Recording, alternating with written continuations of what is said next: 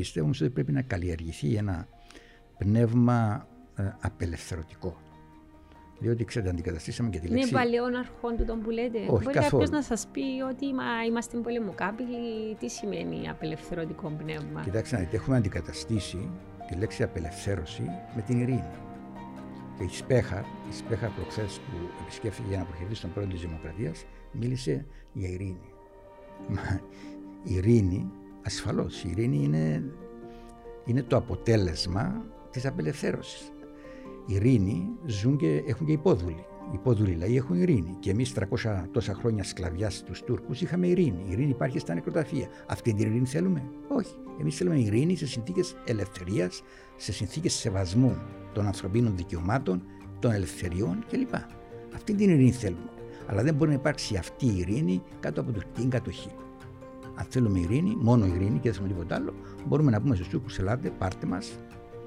Κάτω από την τουρκική κατοχή θα έχουμε ειρήνη. Το έχουμε αντικαταστήσει αυτό το πράγμα και αυτό είναι, είναι, είναι επικίνδυνο.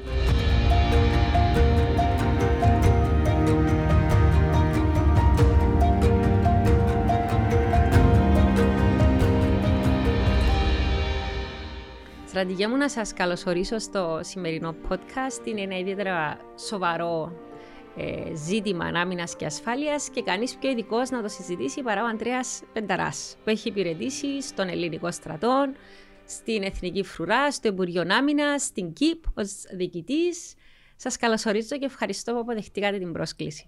Και εγώ σας ευχαριστώ για την πρόσκληση που μου κάνατε για να συζητήσουμε σήμερα θέματα άμυνας, που είναι, φαντάζομαι, θέματα που αφορούν α, όλο τον κόσμο. Γιατί η ασφάλεια είναι, θα έλεγα, ο θεμέλιος λίθος πάνω στον οποίο στηρίζονται και οι κοινωνίες και τα κράτη για τις δράσεις και δραστηριότητες τους για ευημερία των πολιτών και ειρήνη α, στα κράτη. Ξέρετε, ε, ε, να αρχίσω λίγο προβοκατόρικα. Ε, μέσα στην κοινωνία, παρότι όταν κάνουμε παραδείγματος χάρη εκπομπές ραδιοφωνικές και τυχαίνει να είμαστε μαζί, έχουμε πληθώρα ερωτήσεων από ακροατές που νομίζω δεν το είχαμε πάει. Έτσι, ανησυχεί ο κόσμος πολλά για το τι συμβαίνει στην Κύπρο από άποψη ασφάλειας, αλλά ταυτόχρονα μέσα στην κοινωνία γίνεται και μια συζήτηση.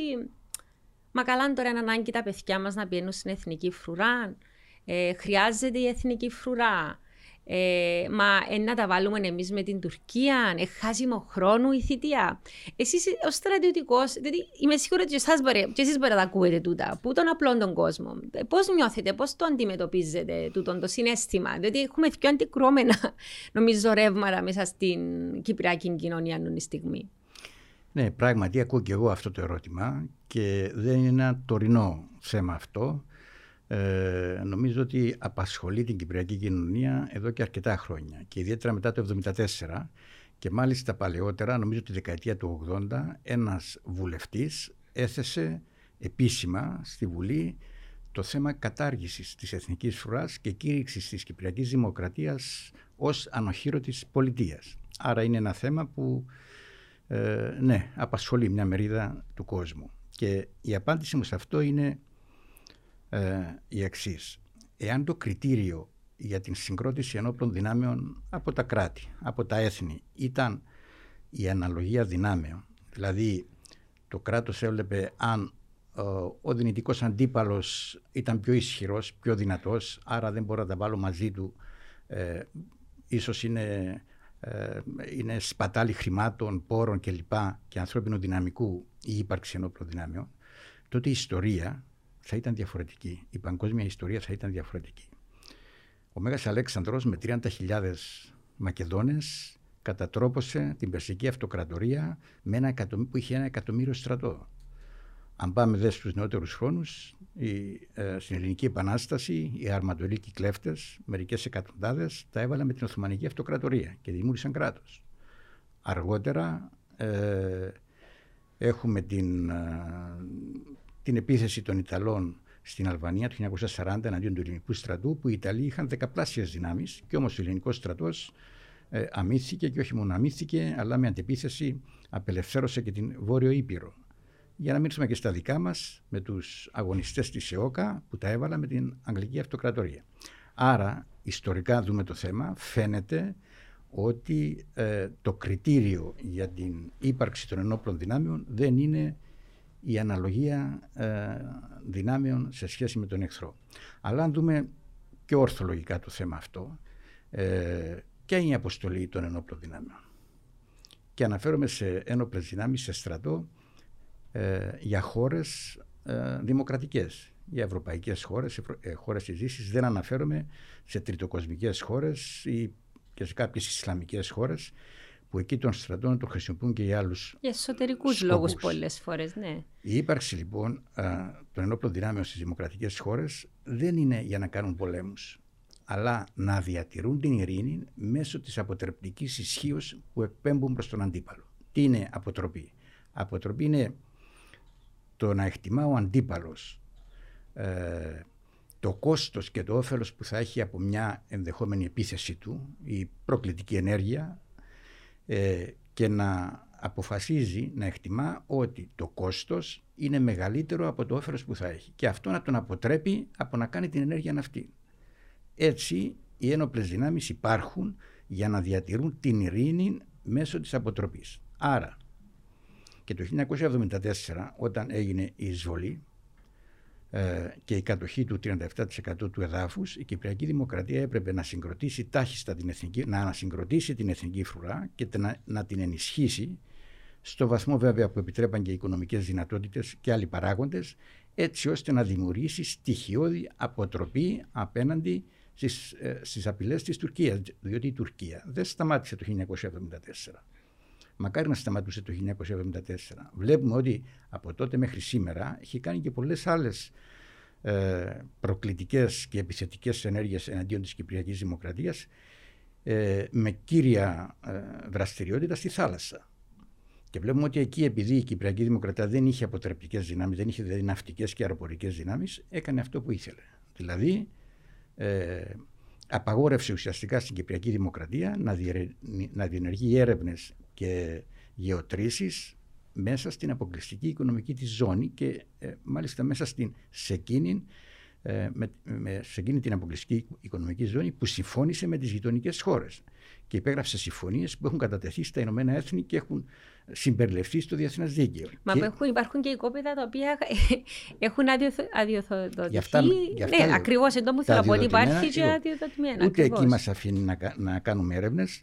Εκτός από τα δύο οικόπεδα του δέκα και του έντεκα, τα οποία η Τουρκία θεωρεί ότι δεν ανήκουν στην Κυπριακή Δημοκρατία αλλά στην Αίγυπτο, και εκεί δραστηριοποιείται η Αμερικάνικη εταιρεία ExxonMobil. Εκεί, ε, ναι, εκεί μπορεί να γίνουν έρευνες και διατρήσεις, αλλά στα υπόλοιπα έντεκα οικόπεδα, ε, δυστυχώς η Τουρκία ε, μας έδειξε στην πράξη ότι δεν μας επιτρέπει. Και αυτό επαναλαμβάνω, διότι εκεί δεν είχαμε αποτροπή. Ενώ, στη, ενώ στο, έδαφος, στο έδαφος, στα ελεύθερα εδάφη, επειδή υπήρχε η αποτροπή της εθνικής φρουράς, δεν ετόλμησε να κάνει ε, σοβαρές ε, ενέργειες, να προεκτείνει την κατοχή και στα ελεύθερα εδάφη. Και αυτό δυστυχώς, δυστυχώς εντός εισαγωγικών, είναι, αν θέλετε, και το, ε, το κακό των ενόπλων δυνάμεων των στρατών, ότι ε, οι στρατοί αναδεικνύονται στον πόλεμο, όπου εκεί ε, οι ηγέτες ε, αναδεικνύουν τις ικανότητές τους, τον πατριωτισμό τους, την, ε, τον αλτρουισμό τους κλπ. Στη διάρκεια της ειρήνης όμως, που εκεί είναι η κύρια αποστολή, δεν φαίνεται αυτό το πράγμα. Με αποτέλεσμα να ακούμε φράσεις όπως και λόγια ότι «Μα ωραία, είχαμε την εθνική φρουρά τόσα χρόνια, τι έκαμε». Αν μπουν οι Τούρκοι να, να τους σταματήσουν, εγώ ακούω το συνέχεια τον το πράγμα. Μα καλά, τώρα αν έρθουν οι Τούρκοι να μας πιάνουν, να το πω έτσι, για απλά κυπριακά, είναι, είναι να τους σταματήσει η εθνική φρουρά που πιάνουν μας σε πέντε λεπτά. Αυτά είναι, είναι λόγια ε, του καφενέ, να το πω έτσι. Ε, η αποτρεπτική ισχύς που έχει η εθνική φρουρά, ε, όπως είπα προηγουμένως, ο πρώτος το στόχος είναι να διατηρήσει την ειρήνη στα ελεύθερα εδάφη, αλλά εάν τα τουρκικά στρατεύματα κατοχής αποφασίσουν μια μέρα να επιτεθούν, ναι, η εθνική φρουρά έχει την ικανότητα να αμυνθεί σε, για εκείνον των χρόνων που, α, έναν περιορισμένο βέβαια χρόνο, αλλά είναι ο χρόνος που απαιτείται για να κινητοποιηθεί η διεθνής κοινότητα, οι διεθνείς οργανισμοί, η Ευρωπαϊκή Ένωση, τα Ηνωμένα Έθνη κλπ. Διότι οι σύγχρονες συγκρούσεις δεν διαρκούν πολύ. Ειδικά μια σύγκρουση στην Κύπρο θα διαρκέσει ε, μερικά είκοσι τέσσερις ώρα, να το πω έτσι. Σε αυτά τα είκοσι τέσσερις ώρα η εθνική φρουρά έχει την ικανότητα να κρατήσει την πράσινη γραμμή και εφόσον δημιουργηθούν και ευνοϊκές συνθήκες, τώρα το ευνοϊκές συνθήκες θέλω χρόνο να το αναλύσω στρατιωτικά τι σημαίνει, να απελευθερώσει και τα κατεχόμενα εδάφη. Ε, η Εθνική Φρουρά έχει δυνατότητες. Μπορεί να λέμε ότι δεν εξοπλίζεται, ότι είναι απερχημένος ο πλεισμός που έχει κλπ. Και μπορεί να υπάρχει και μια βάση σε αυτό. Αλλά αν βάλουμε τους αριθμούς κάτω, να δούμε τουρκικές δυνάμεις κατοχής και Εθνική Φρουρά ε, και τα υπόλοιπα στοιχεία που α, συνθέτουν α, θέλετε, την επιχειρησιακή δυνατότητα ε, της Εθνικής Φρουράς, ότι δεν, μπορεί, δεν μπορούν οι δυνάμεις κατοχής να διενεργήσουν επίθεση για κατάληψη ε, της Κύπρου. Η Εθνική Φρουρά έχει τη δυνατότητα, επαναλαμβάνω, να αντισταθεί και να αφήσουμε αυτά ότι σε πέντε λεπτά ή σε μια μέρα οι Τούρκοι θα μας καταλάβουν. Η Τουρκία, επειδή το γνωρίζει αυτό το πράγμα, ε, έχει έτοιμες δυνάμεις στην Τουρκία για να ενισχύσει τις κατοχικές δυνάμεις. Εάν λοιπόν, ε, σε συνεργασία βέβαια με την Ελλάδα πάντοτε, μπορέσουμε να ε, παρεμποδίσουμε αυτές τις δυνάμεις να ενισχύσουν τον τουρκικό κατοχικό στρατό που είναι στην Κύπρο, τότε τα πράγματα θα είναι εντελώς διαφορετικά. Και δεν το λέω αυτό για να δώσω, αν θέλετε έτσι, ηθικό ή... Το λέω ως στρατιωτικός. Υπηρέτησα και στο ελληνικό στρατό, σε μεγάλα επιτελεία, υπηρέτησα και στο ΓΕΕΦ σε επιτελείο και ήμουν και αξιωματικός χειριστής σχεδίων για ένα διάστημα, υπηρέτησα στο Υπουργείο Άμυνας αργότερα ε, και ε, μιλώ εντελώς, αν θέλετε, τεχνοκρατικά, εντελώς στρατιωτικά αυτή τη στιγμή, ότι ναι, δεν μπορεί και ας βάλουμε τους αριθμούς κάτω. Που είναι ναι, ένα από τα στοιχεία βέβαια. Πέραν των αριθμών όμως, εγώ τώρα θα μιλήσω ως ε, διεθνολόγος και θα σας πω το εξής. Ε, τώρα στις ΗΠΑ γίνεται με μια τεράστια συζήτηση, όπου οι στρατιωτικοί τα έχουν βάλει με την πολιτική ηγεσία της χώρας και θεωρούν ότι εν μέρη ε, ένας από τους λόγους που έχουν υποστεί τον εξευτελισμό ως αμερικανικές ενόπλες δυνάμεις στο Αφγανιστάν, ε, ήδη λένε «It's the suits, not the boots». Είναι τα κουστούμια, δηλαδή είναι η πολιτική που έκαναν του τον ούλον τον μπάχαλο, δεν είναι η στρατιωτική. Και ερχόμαστε στο πάρα πολύ σημαντικό ερώτημα. Ό,τι για να έχει η Εθνική Φρουρά στρατηγέ, όταν δεν υπάρχει πολιτική βούληση από μια ηγεσία, και μιλώ σε θεωρητικό επίπεδο, δεν μπορεί οποιοδήποτε να είναι πρόεδρος αύριο, δηλαδή ε, ε, μιλώ για συγκεκριμένη κυβέρνηση. Όταν δεν υπάρχει πολιτική βούληση να εξοπλίσεις το στρατό, να χρησιμοποιήσεις το στρατό ή τουλάχιστον να αντιλαμβάνεται ο εχθρός ότι προτίθεσε να χρησιμοποιήσεις το στρατό να χτυπήσει. Ε, είναι ένα σημαντικό ερώτημα. Αυτό είναι το πρώτο. Και δεύτερο, ε, είναι το θέμα του ηθικού. Δηλαδή, που τη στιγμή που εμείς έχουμε ένα στρατό που είναι ένας στρατός από, από πολίτες, δεν μιλούμε για έναν επαγγελματικό στρατό. Ε, μιλούμε για έναν στρατό ο οποίος αποτελείται από εφέδρους, από νεαρούς, ε, πάρα πολύ σημαντικό το ηθικό. Δηλαδή ο Ναπολέοντας έλεγε είναι οκτώ προς ένα η σημασία του να έχεις ακμαίον ηθικό στην, στην μάχη. Έχουμε εντός λαός το ηθικό, δηλαδή υπάρχει και μια ηττοπάθεια, υπάρχει ένα φοβικό σύνδρομο και όταν βλέπουμε την ηγεσία να είναι κάπως μαζεμένη σε πολλά ζητήματα. Ε, η ηγεσία λέει ότι είναι μαζεμένη λόγω δυνατοτήτων. Ε, κάποιος άλλος θα τον ατρέψει επειδή οι δυνατότητες μας είναι μαζεμένες λόγω ηγεσίας. Εσείς πώς αντιμετωπίζετε τους δύο άλλους παράγοντες που μπορεί να μην αφορούν άμεσα τους στρατιωτικούς, ε, αλλά αφορούν σίγουρα την δυνατότητα του στρατού να αντεπεξέλθει. Ε, ξεκινώντας από το θέμα των ΗΠΑ που ξεκίνησατε ναι. κι εσείς, σας πω ότι ναι, ο στρατός δεν υπέστη οποιαδήποτε ήττα στο Αφγανιστάν.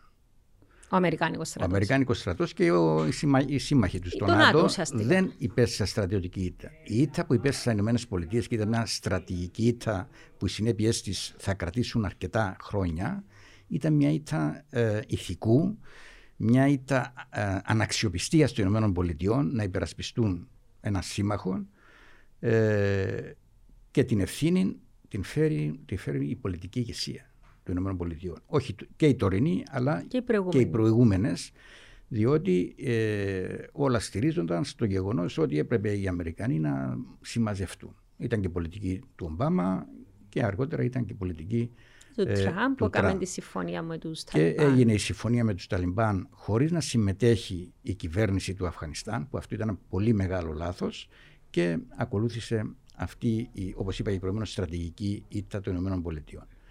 Ερχόμενος όμως α, στα υπόλοιπα θέματα που θίξατε, ε, Ξέρετε, τους πολέμους δεν τους κάνουν οι στρατηγοί, τους πολέμους τους κάνουν οι πολιτικοί. Είναι η πολιτική ηγεσία που αποφασίζει με βάση, και μιλώ για τα δημοκρατικά κράτη, όπως είναι και η Κύπρος. Η πολιτική ηγεσία είναι εκείνη που αποφασίζει για ε, στρατιωτική δράση, δηλαδή χρήση των ενόπλων δυνάμεων ε, σε περίπτωση ε, κρίσεων, ε, ενεργειών του εχθρού κλπ. Ε, κατά συνέπεια, ε, ας μην αποδίδουμε ευθύνες πολλές φορές στους στρατιωτικούς για ότι ε, ε, βρίσκονται σε αδράνεια, έπρεπε να κάνουν το ένα, να κάνουν το άλλο κλπ. Για τα κυπριακά δεδομένα, ε, σύμφωνα με το Σύνταγμα της Κυπριακής Δημοκρατίας, το όργανο εκείνο που αποφασίζει για τα θέματα ασφάλειας και άμυνας είναι το Υπουργικό Συμβούλιο. Συνεπώς, αυτό είναι το όργανο που πρέπει να κάτσει και να αποφασίσει αν θα γίνει χρήση στρατιωτικών μέσων σε οποιαδήποτε ε, περίπτωση. Ε, σε ό,τι αφορά το ηθικό που είπατε, ναι, το ηθικό είναι ένα από τα βασικά στοιχεία που λαμβάνονται υπόψη στην εκτίμηση καταστάσεως, όπως λέμε εμείς στο στρατό, που εκτίμηση καταστάσεως γίνεται όταν α, πρόκειται να συνταχθεί ένα πολεμικό σχέδιο ή να γίνει μια επιχείρηση και πρέπει να εκδοθεί ένα σχέδιο επιχειρήσεων. Το ηθικό είναι ένας από τους παράγοντες που λαμβάνονται υπόψη όχι μόνο για, για εμάς, αλλά και για τον αντίπαλο. Δηλαδή, τι ηθικό έχει ο αντίπαλος, και το ηθικό βγαίνει από διάφορες α, μετρήσεις και παρατηρήσεις και πληροφορίες που λαμβάνονται από τον καιρό της ειρήνης. Δεν περιμένεις την τελευταία στιγμή να μετρήσεις το ηθικό ενός στρατού. Ε, και υπάρχουν και, αν θέλετε, στοιχεία που κτίζουν το ηθικό. Αν θέλουμε δηλαδή να, να κτίζουμε, να ανυψώσουμε το ηθικό της εθνικής φράσης, υπάρχουν τρόποι που μπορεί να γίνει αυτό το πράγμα. Ε, όμως στην Κύπρο υπάρχει μια ιδιαιτερότητα πάνω σε αυτό το θέμα, και είναι η ιδιαιτερότητα της λύσης του κυπριακού προβλήματος. Ε, Και εγώ σε πολλές και συνεντεύξεις και αρθρογραφία και στο βιβλίο που έχω γράψει αναφέρω ότι το σύνδρομο επίλυσης του κυπριακού προβλήματος ήταν η τροχοπέδη, η οποία συνέβαλε στο να μην έχουμε σήμερα μια πολύ πιο ισχυρή εθνική φρουρά. Και τούτο διότι κάθε φορά που μπαίναμε σε συνομιλίες για λύση του Κυπριακού, σταματούσαν όλες οι δραστηριότητες για νέους εξοπλισμούς, για νέα έργα, δραστηριότητες, ασκήσεις κλπ. Της εθνικής φρουράς, με την λογική ότι αφενός να μην προκαλέσουμε τον αντίπαλο, τους Τούρκους δηλαδή, και να υπάρξει ένα ήπιο κλίμα το οποίο θα βοηθούσε στις συνομιλίες, αλλά και το γεγονός ότι μα αφού θα λυθεί το κυπριακό πρόβλημα, τι θα τα κάνουμε αυτά όλα που αγοράζουμε τώρα. Και γιατί ξοδεύουμε τόσα εκατομμύρια που μετά θα γίνουν παλιοσίδερα κλπ. κλπ. Δυστυχώς αυτή η λογική επικράτησε από το χίλια εννιακόσια εβδομήντα τέσσερα και μετά, και θα έλεγα σε κάποιο βαθμό επικρατεί και σήμερα. Το δύο χιλιάδες δύο υπηρετούσα ως διευθυντής του επιτελείου του Υπουργού Άμυνας, του Έμεινας του Σοκράτη Χάσικου. Και τότε Ε, με, με βάση ε, μελέτες που έκανε το ΓΕΕΦ και λοιπά, είχε ξεκινήσει μια διαδικασία προμήθειας πολεμ, ε, φρεγατών ε, και είχε, ήταν μια προχωρημένη διαδικασία. Ξεκινούν οι συνομιλίες για, για το σχέδιο ΑΝΑ, για τη λύση του Κυπριακού, και όλα αμέσως ε, σταματήσανε για τους λόγους που σας είπα προηγουμένως. Οι επόμενες κυβερνήσεις δεν συνεχίσαν το πρόγραμμα αυτό. Είναι γνωστό ότι καταρρύφθηκε τότε και το δόγμα του ενιαίου αμυντικού χώρου κλπ. Σας έφερα αυτό το παράδειγμα ε, για να δείτε ότι αυτή η ιδιαιτερότητα που υπάρχει στην Κύπρο πόσο, πόσο επηρεάζει ε, την ε, ενίσχυση της εθνικής φρουράς. Ε, είναι, θεωρώ αδιανόητο ότι μετά από τόσα χρόνια δεν έχουμε ναυτικό και αεροπορία. Είμαστε νησί χωρίς ναυτικό, δηλαδή είναι ακριβώς, πιο οξύμορο σχήμα. Είμαστε νησί χωρίς ναυτικό, παρά τις προσπάθειες που έκανε το ΓΕΕΦ επανειλημμένα, με μελέτες, με εκθέσεις. Το ΓΕΕΦ μιλούσε το χίλια εννιακόσια ενενήντα με έκθεσή του ότι απαιτείται ε, η ύπαρξη πολεμικού ναυτικού για προστασία της αποκλειστικής οικονομικής ζώνης. Τότε δεν ήξερε κανένας στην Κύπρο τι είναι η αποκλειστική οικονομική ζώνη. Και... Ε, και παράλληλα βέβαια και την ε, δημιουργία αεροπορίας. Ε, είναι δύο ζητήματα που πιστεύω ότι ε, η κυβέρνηση, το Υπουργικό Συμβούλιο πρέπει να τα δει σοβαρά, δηλαδή δημιουργία πολεμικού ναυτικού και πολεμικής αεροπορίας, προκειμένου να ενισχυθεί η εθνική φρουρά απέναντι στις απειλές αυτές που αντιμετωπίζουμε και εντείνονται συνεχώς.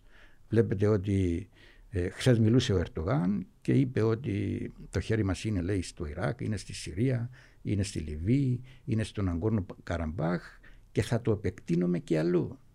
Θα, θα, θα προχωρήσουμε ακόμα περισσότερο. Δηλαδή αυτές οι, ε, οι φιλοδοξίες, τις αναθεωρητικές φιλοδοξίες της Τουρκίας για να γίνει μια μεγάλη περιφερειακή δύναμη, να γεμονεύσει όλων των μουσουλμανικών λαών κλπ. Στην περιοχή, δεν, δεν σταματούν πουθενά. Άρα απέναντι σε αυτές τις απειλές εμείς τι πρέπει να κάνουμε? Να ε, συνεχίσουμε να αποδυναμώνουμε, αποδυναμώνουμε την εθνική φρουρά, τις ενόπλες δυνάμεις. Ξέρετε, το, πριν ήταν το δύο χιλιάδες δεκατέσσερα ή δύο χιλιάδες δεκαπέντε είχαμε ένα συνέδριο στην Κύπρο και ήταν παρόν ένας στρατηγός Ισραηλινός, ο στρατηγός Νέχ, ο οποίος έθεσε έτσι ένα, ε, ε, ε, ε, έναν ερώτημα απλό. Λέει, σχεδιάζεται τώρα να κάνετε, ε, τότε μιλούσα ακόμα για πλωτές πλατφόρμες φυσικο, ε, για το φυσικό αέριο, επεξεργασίες κτλ. Και αγωγούς κτλ. Ποιος ακριβώς θα προστατεύσει αυτή είναι την υποδομή που θα δημιουργήσετε στη θάλασσα? Υπήρχε έτσι μια σιγή, διότι ε, ο άνθρωπος έθεσε ένα πάρα πολλά απλό και λογικό ερώτημα. Ε, ακριβώς όταν προσφέρεις φυσικούς πόρους προς εκμετάλλευση σε μια, εμπο, σε μια εμπορική εταιρεία, πρέπει να είσαι και ο πάροχος ασφάλειας ουσιαστικά ως κράτος. Δεν αρκεί η ExxonMobil να φέρει αμερικανικό ναυτικό, να προστατεύσει ε, το οικόπεδο που της αδειοδότησες. Και υπήρχε μια σιγή στρατηγική. Επίσης, άλλη φορά, πάλι τυχαία ήμουν στο Ισραήλ με άλλους συναδέλφους πριν αρκετά χρόνια. Ε, και πάλι ήταν το ερώτημα, μα οι Τούρκοι συνέχεια έχουν, ε, κατασκευάζουν ε, και αγοράζουν αποβατικά πλοία. Δεν σκεφτείτε ποτέ τι είναι να τα κάνουν, πού είναι να κάνουν απόβαση, ποια είναι τα πλάνα της Τουρκίας. Δηλαδή, κάνουν οι άλλοι, θέτουν οι άλλοι ερωτήματα που διερωτούμε, απασχολούν μας εμάς. Τώρα μιλήσατε για τους σχεδιασμούς της Τουρκίας που σίγουρα παίρνουν την ακόμα και πιο παραπέρα που τα λεγόμενα σύνορα της καρδιάς εισαγωγικά, που ήταν της Οθωμανικής Αυτοκρατορίας. Ε, και μιλούμε για ένα στρατό που, που δεν είναι μόνο πιο μεγάλος, αλλά είναι επιχειρησιακά έτοιμος, διότι καταρχήν συνέχεια κάνουν επιχειρήσεις ενάντια στους Κούρδους, μιας μορφής πόλεμος, και που την άλλη είναι παντού. Πολεμούν παντού, δηλαδή practice makes perfect, λέει και οι Εγγλέζοι. Άρα, και το ξέρουμε το πολλά τα παράδειγμα στην ιστορία. Οι Σπαρτιάτες ήταν πάντα έτοιμοι για πόλεμο επειδή φροντίζαν να δημιουργούν αιτίες για να πολεμήσουν, για να είναι έτοιμο πόλεμος πάντα ο στρατός. Άρα, βάσει των δεδομένων, εμείς τι έχουμε να αντιπαραβάλλουμε? Γιατί δεν υπάρχει το ενιαίο αμυντικό δόγμα? Ε, θα ήταν το πιο απλό. Ε, οι τριμερείς βοηθούσε κάτι. Εσείς πώς τα βλέπετε? Ποια είναι η διέξοδος? Τι έχετε εσείς να προτείνετε? Και βάσει πώς αξιολογείτε το ότι υπάρχουν, αλλά τι θα προτείνατε κι εσείς ως. Ως μια άλλη εναλλακτική ενάντια σε τούτα ούλα που, που, που ε, ε, ε, θίξαμε εντούν τη στιγμή. Ε, κυρία Προκοπίου, αν κανείς ρίξει μια ματιά στο χάρτη της περιοχής ε, στις αρχές του αιώνα, πριν εκατό χρόνια, που εκατό χρόνια δεν είναι πολλά, να έχετε υπόψη. Για ιστορικούς σίγουρα όχι. Ο χάρτης δεν έχει καμία σχέση με το σημερινό χάρτη. Κράτη διαλύθηκαν, δεν υπάρχουν, γίναν άλλα κράτη, τα σύνορα έχουν διαφοροποιηθεί, και θα έλεγα στα Βαλκάνια και στην Ευρώπη και στη Μέση Ανατολή. Συνεπώς, το λέω αυτό το παράδειγμα, διότι για τα επόμενα εκατό χρόνια δεν ξέρουμε πώς θα είναι ο χάρτης. Ποια κράτη θα υπάρχουν, ποια δεν θα υπάρχουν, ποια θα είναι μουσουλμανικά, ποια θα είναι τουρκικά κλπ. κλπ. Αν θέλουμε να επιβιώσουμε ως ελληνισμός σε αυτό το νησί που γεννηθήκαμε, πρέπει να δούμε το κυπριακό πρόβλημα πλέον όχι ως πρόβλημα εισβολής και κατοχής, αλλά ως πρόβλημα επιβίωσης πλέον, ως υπαρξιακό πρόβλημα. Μόνο αν το δούμε έτσι θα, πιστεύω, θα σκεφτούμε να κάνουμε εκείνα που πρέπει για να μπορέσουμε να επιβιώσουμε. Δηλαδή έχουμε ξεπεράσει πλέον το θέμα εισβολή-κατοχή, πλέον πρέπει να δούμε, ε, κινδυνεύει η ύπαρξή μας πλέον, κινδυνεύει οι επόμενες γενιές. Εγώ βλέπω τον εγγονάκι μου είναι ε, δέκα χρονών. Και λέω, πού θα ζήσει αυτό το παιδί ή τα παιδιά του? Πού θα ζήσουν, σε ποια Κύπρο θα ζήσουν? Θα υπάρχει Κύπρος τότε όπως, όπως εμείς ζήσαμε, ή δεν θα υπάρχει καθόλου? Οι Ισραηλίτες, επειδή είχα την ευκαιρία να επισκεφθώ α, ως διοικητής της ΚΥΠ αρκετές φορές στο Ισραήλ. Είχα μια πολύ καλή, μια στενή συνεργασία με τις υπηρεσίες εκεί και μίλησα αρκετά για τα θέματα άμυνας, ασφάλειας κλπ. Και αυτοί επιβιώνουν διότι βλέπουν το ζήτημα το δικό τους ως υπαρξιακό.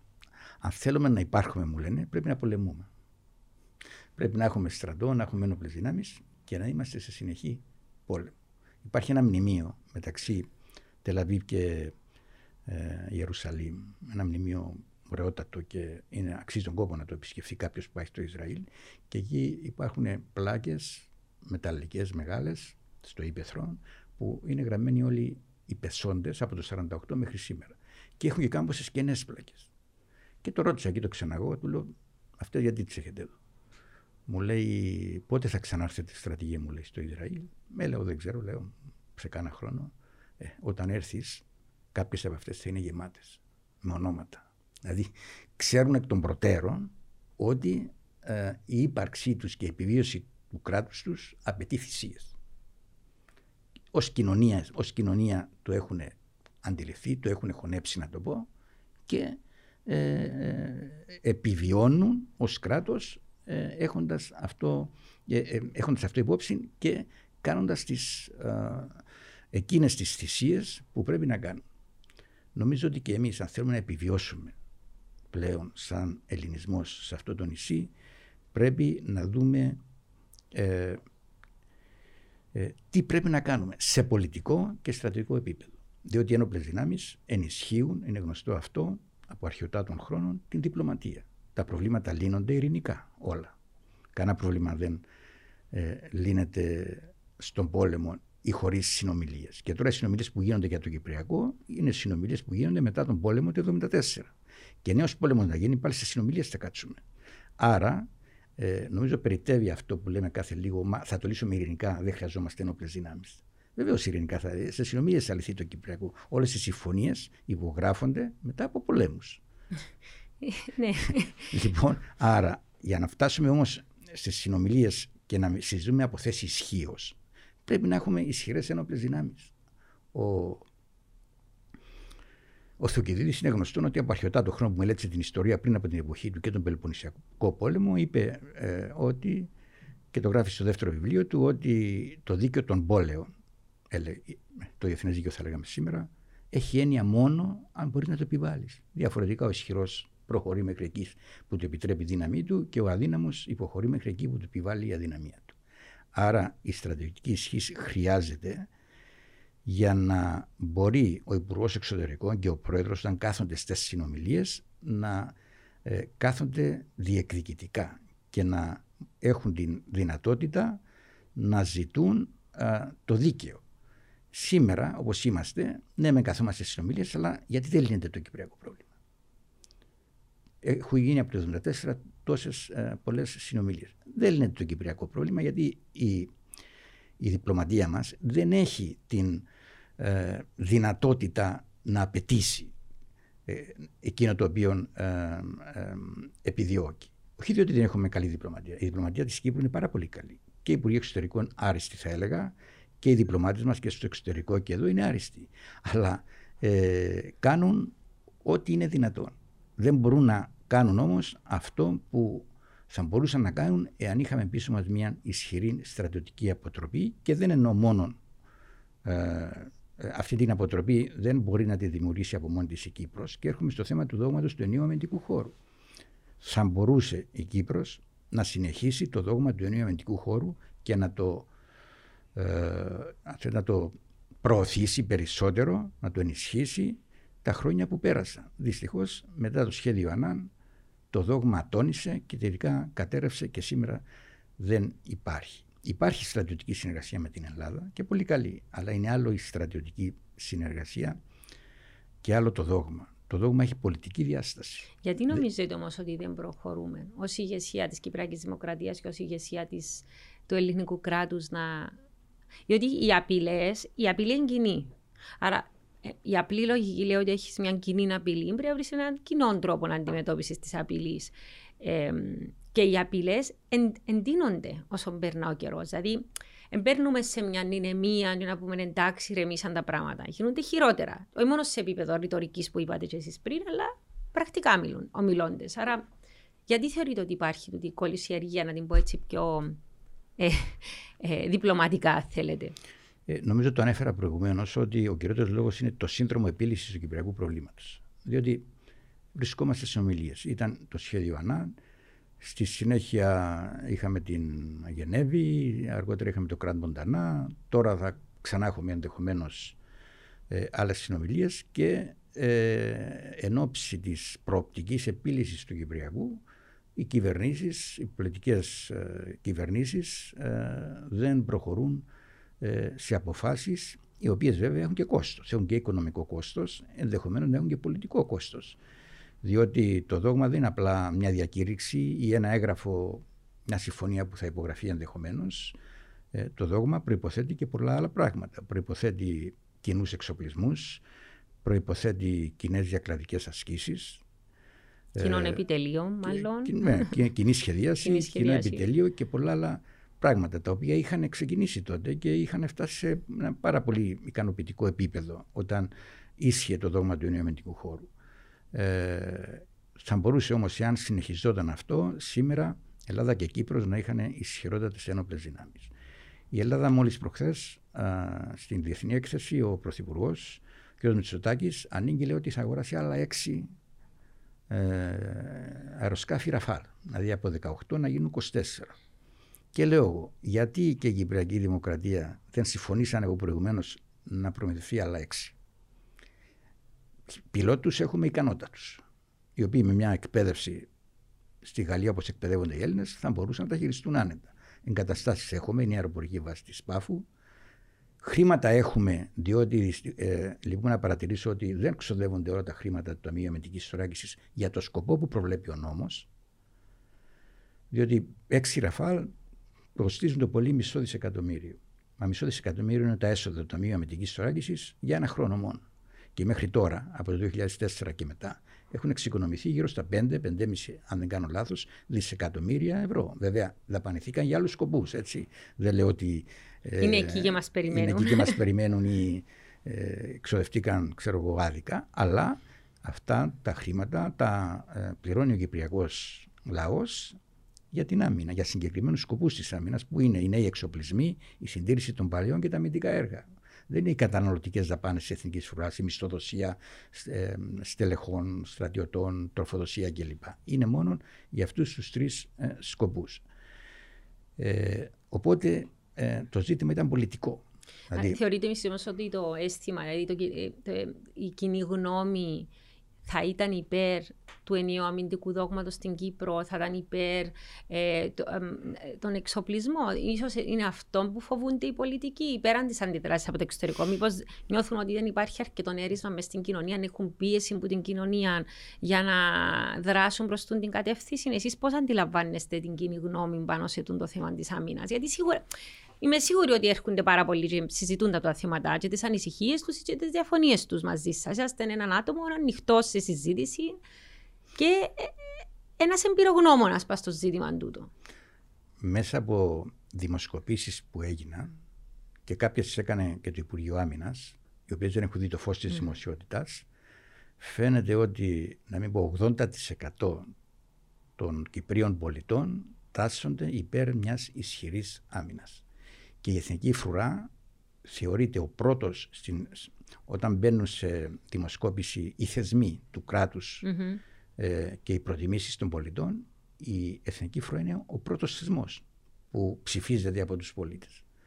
Ε, αντιλαμβάνεστε ότι ε, ο κόσμος βέβαια θέλει ασφάλεια. Θέλει ασφάλεια ο κόσμος για να μπορεί να, ε, να ελπίζει και για το μέλλον. Και για να νιώθει ότι και οι επόμενες γενιές θα ζήσουν σε ένα περιβάλλον ασφάλειας και να μην έχουν αυτά που είχαμε εμείς ε, το εβδομήντα τέσσερα. Κατά συνέπεια, αυτός, αυτό, αυτό πιστεύω λειτουργεί ε, σε μια απόφαση ενδεχομένως της κυβέρνησης για να προχωρήσει σε σημαντικές, σημαντικούς εξοπλισμούς και αναβάθμιση της εθνικής φρουράς. Λειτουργεί θετικά, δεν υπάρχει καμιά αμφιβολία γι' αυτό. Αλλά επαναλαμβάνω, είναι, ε, ε, ο λόγος ε, είναι το θέμα ε, λύσης του Κυπριακού. Εκεί, εκεί είναι το πρόβλημα. Και ε, εδώ μπαίνει και ένα άλλο θέμα, το θέμα της αποστρατικοποίησης. Ναι, επειδή ήταν της μόδας κάποτε, οι στρατιωτικοί και οι ξένοι στρατιωτικοί, γιατί ήμουν παρούσα πολλές φορές στις συναντήσεις, γελούσαν διότι, όταν έγινε η συζήτηση. Διότι γελούσα βέβαια και γελά και όποιος λογικός άνθρωπος και γνώστης λίγο του διεθνούς δικαίου, διότι είναι αντίθετο, η αποστρατικοποίηση είναι αντίθετη με διατάξεις του καταστατικού χάρτη των ΗΠΑ και συνεπώς του διεθνούς δικαίου. Γι' αυτό και δεν υπάρχει καμία χώρα στον κόσμο, καμία απολύτως, αποστρατικοποιημένη με διεθνή συμφωνία. Ε, μπορεί να γίνουμε πειραματόζωο στρατηγοί. Όχι, διότι υπάρχει, υπάρχει το άρθρο πενήντα ένα του καταστατικού χάρτη που προβλέπει την, το δικαίωμα Μα, της άμυνας, της αυτοάμυνας. Συνεπώς, και επειδή ο καταστατικός χάρτης υπερισχύει όλων των ε, συνταγμάτων, όλων των διεθνών συμφωνιών κλπ., δεν μπορεί να υπάρξει μια διεθνή συμφωνία που η λύση του Κυπριακού θα είναι μια διεθνή συμφωνία που να λέει μέσα, να έχει διατάξεις αντίθετες με τον καταστατικό χάρτη. Ε, μπορεί, υπάρχουν κάποια μικρά κράτη αποστρατικοποιημένα, τα οποία όμως αποφάσισαν τα ίδια τα κράτη να είναι αποστρατικοποιημένα, αποστρατικοποιημένα και ανά πάσα στιγμή μπορούν να, να δημιουργήσουν ενόπλες δυνάμεις. Εάν λοιπόν, ας υποθέσουμε ότι λύνεται το Κυπριακό και η κυβέρνηση αποφασίζει την αποστρατικοποίηση. Μπορεί να το αποφασίσει αυτό το πράγμα. Αλλά η επόμενη κυβέρνηση μπορεί να το αλλάξει. Ναι. Εδώ ε, εντάξει, υπάρει... ε, τούτο που λέτε ακριβώς όμως, ε, επειδή είπατε για η λύση του Κυπριακού, και θέλω να φέρω κάποιον άλλον παράγωνα μες στη συζήτηση μας, φέρω η γνώμη σας, είναι τυχαία ποτέ να συζητήσουμε. Ε, όσον αφορά το, θέ, το θέμα της εσωτερικής ασφάλειας. Διότι υπάρχει αντίληψη όταν μιλούμε για ασφάλεια, που ίσως ήταν η πιο παραδοσιακή άποψη, ότι okay, πρέπει να προστατευτούμε από κάποιους άλλους στρατούς. Στην δική μας περίπτωση είναι η Τουρκία. Ε, Μετά άρχισαμε να βάλουμε στην εξίσωση διάφορα, διάφορους άλλους παράγοντες, που ονομάζουμε στις διεθνείς σχέσεις non-state actors, δηλαδή ε, οι τρομοκρατικές οργανώσεις. Ασύμμετρες απειλές. Ασύμμετρες απειλές. Ναι. Τώρα, μπαίνοντας στον τομέα που ονομάζουμε inclusive security, δηλαδή ένα, μια εξίσωση εσωτερικής ασφάλειας. Ε, όταν έκαναμε έρευνες για το Κυπριακό, για τις αντιλήψεις περί ασφάλειας, πρέπει να σας πω ότι Ε, οι γυναίκες, καταρχήν, μια μεγάλη μερίδα που είχαν ψηφίσει όχι στο δημοψήφισμα του δύο χιλιάδες τέσσερα, ήταν οι γυναίκες, που ήταν παράδοξο σε σχέση με ό,τι ξέρουμε συμβαίνει σε άλλες ε, συμφωνίες παρόμοιες σε άλλα μέρη του κόσμου. Και ένα από τα ζητήματα που εθέταν οι γυναίκες ήταν το ζήτημα της ασφάλειας, αλλά με τον εξής τρόπο. Θα είμαι ασφαλισμένη να είμαι μόνη μου στο σπίτι στη νύχτα. Ε, θα κινδυνεύω να περπατώ στον δρόμο. Εάν πάω πίσω στο χωριό μου που θα είναι υπό τουρκοκυπριακή διοίκηση, μα ποιος θα με προστατεύει εμένα και τα παιδιά μου? Θα ήταν τότε τα απλά, δηλαδή η ζωή μου πώς αλλάζει. Άρα αφού φοβούμαι και δεν ξέρω, δεν υπάρχει απάντηση σε τούτο ζήτημα, θα καλύτερα να είμαι ασφαλισμένη, οχυρωμένη πίσω από έναν όχι σε μια λύση, παρά να, να πω ναι σε κάτι που κανένας ήρθε να μου απαντήσει τα ερωτήματα. Ε, εσείς πώς το σκέφτεστε το πράγμα? Δηλαδή τώρα έχουμε και το θέμα... Ε, Της, α, της, των αιτητών ασύλου, των, των ροών των μεταναστών, οι οποίοι προβληματίζουν από άποψη ασφάλειας. Υπάρχει το ανθρωπιστικό ζήτημα, πόσους αφήνεις να μπουν, πόσους δεν αφήνεις να μπουν. Ο κόσμος νιώθει έτσι ότι δεν υπάρχει έλεγχος της κατάστασης. Δεν μπορούμε να μην το βάλουμε μες στην εξίσωση της ασφάλειας. Άρα είναι ένας νέος τρόπος αντιμετώπισης. Εσείς ο στρατιωτικός πώς το, πώς το βλέπετε και, και για το, που, το τι ζούμε σήμερα, αλλά και για τη λύση του Κυπριακού?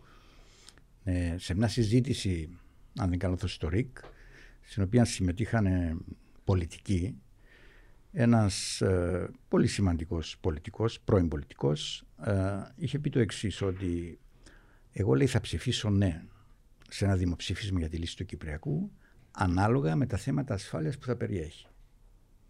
Αυτό είναι λάθος, διότι η λύση του Κυπριακού, η συμφωνία που θα υπογραφεί, δεν θα περιέχει ζητήματα ασφάλειας. Κανένα, τίποτα.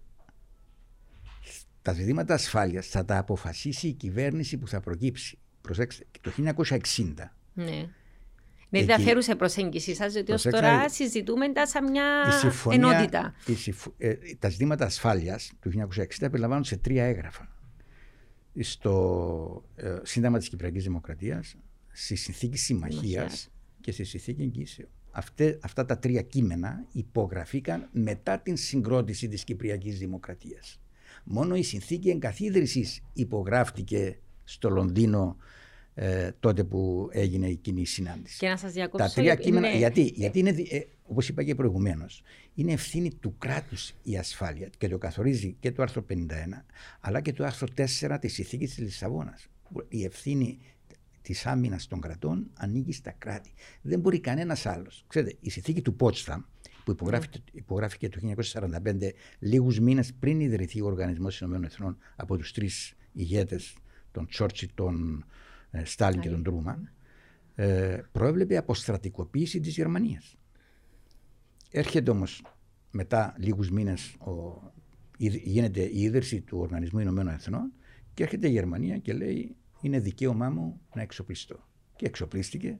Και σήμερα η Γερμανία είναι μία από τις ισχυρότερες χώρες του ΝΑΤΟ, χωρίς να λέει κανένας τίποτα. Μα στο Αφγανιστάν ήταν, ήταν αυτοί που έμειναν πίσω και βοηθούσαν τους Αμερικανούς, ουσιαστικά οι Γερμανοί. Να πάμε και στα δικά ναι, μας. Ναι. Η Ελλάδα με τη συνθήκη της Λοζάνης. Η συνθήκη της Λοζάνης προβλέπει πράγματι μερική αποστρατικοποίηση των νησών του Ανατολικού Αιγαίου και των Δωδεκανήσων.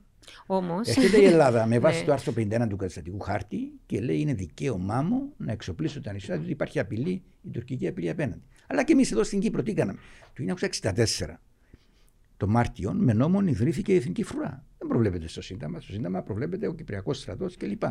Με βάση το άρθρο πενήντα ένα, που το ονομάσαμε βέβαια δίκαιο του πολέμου, είναι με βάση το άρθρο πενήντα ένα του καταστατικού χάρτη, που η Κύπρος είχε το δικαίωμα σε να παραβεί. Αυτοάμυνας ουσιαστικά. Ναι, και ίδρυσε την Εθνική Φρουρά.